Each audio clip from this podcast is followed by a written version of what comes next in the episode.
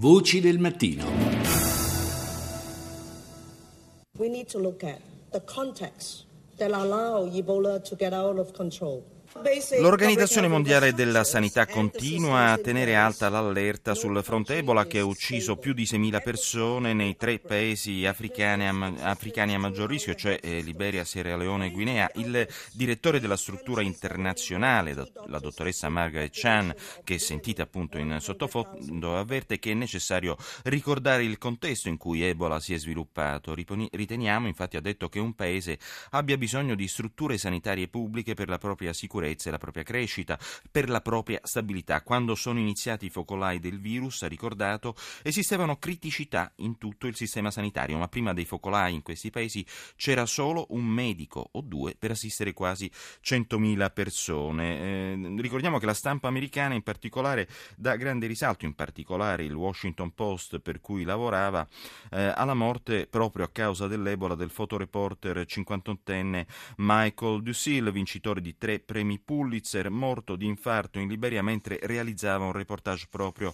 sull'epidemia di Ebola. Dussil si è accasciato vicino ad un villaggio ed è stato trasportato in auto al più vicino ospedale dove è giunto due ore dopo già morto. Eh, ricordiamo che era arrivato appena martedì in Africa occidentale per un servizio sul virus che ha già fatto quasi 6.400 morti.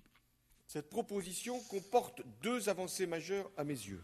Dall'Africa passiamo alla Francia dove il Parlamento è in procinto di dibattere e votare una proposta di legge che mira a concedere ai malati terminali il diritto alla dolce morte.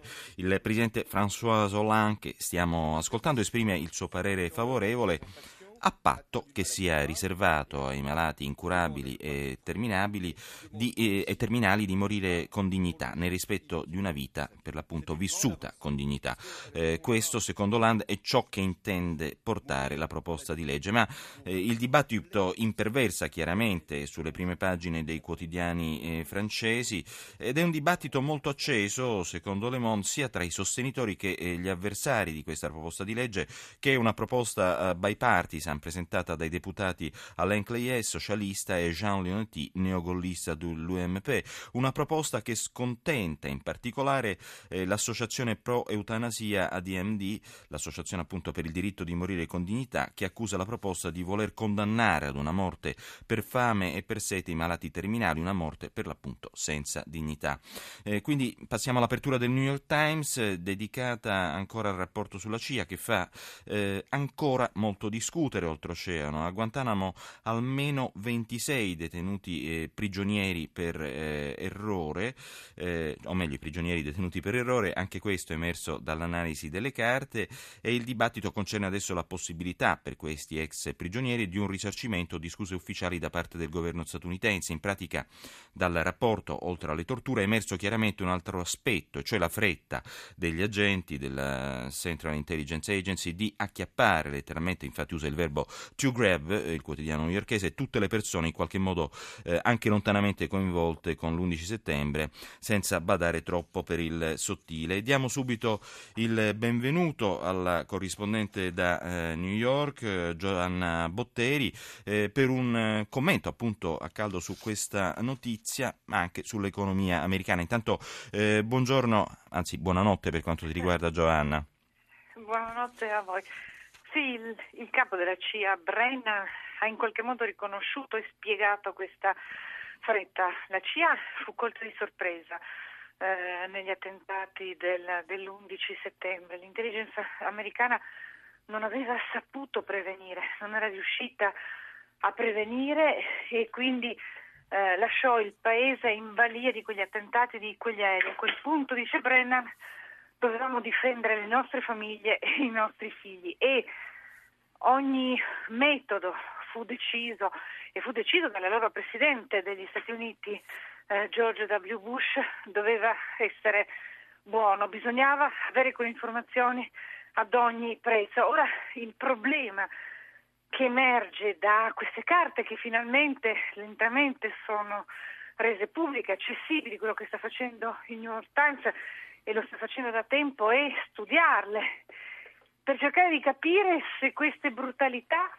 E innanzitutto hanno riguardato soltanto tre prigionieri di Guantanamo, l'accenno alle 26 persone è evidente, ma soprattutto se le informazioni estorte in questo modo terribile, e questo è il vero nodo politico, se le informazioni estorte in questo modo sono davvero servite a rendere il paese più sicuro. Quello che Brennan dice è terribile, cioè non certo. c'è nessuna prova e non abbiamo nessuna certezza che questo sia eh, servito. I repubblicani naturalmente siamo già in campagna elettorale, si sceglie fra meno di due anni un nuovo presidente e uno dei candidati è proprio il fratello di, del presidente di allora, certo. Bush, uno dei possibili candidati. Quindi entra potentemente in campagna elettorale, bisogna salvare quella scelta, quella scelta eh, della, eh, della, della, tortura anche quando sta emergendo un quadro terribile. Senti Giovanna, scusami. È stata sottoposta senza giustificazione. Certo. Ma c'è timore in qualche modo di possibili attacchi alle ambasciate, alle postazioni militari americane nel mondo alla luce appunto di queste rivelazioni? C'è sicuramente timore, ma la, la, grande, la grande, paura, il grande allarme è, è, in qualche modo scemato. Sì, è vero, c'è stata online una, una risposta, ma in qualche modo eh, quello che eh, la Feinstein ha letto di fronte al, al Congresso già era uscito, già, già si sapeva, è qualcosa che è più forte forse per gli americani perché sulla brutalità mm, sono uscite le immagini delle torture ad Abu Ghraib da tempo, certo. in qualche modo non c'è, non c'è, niente di nuovo.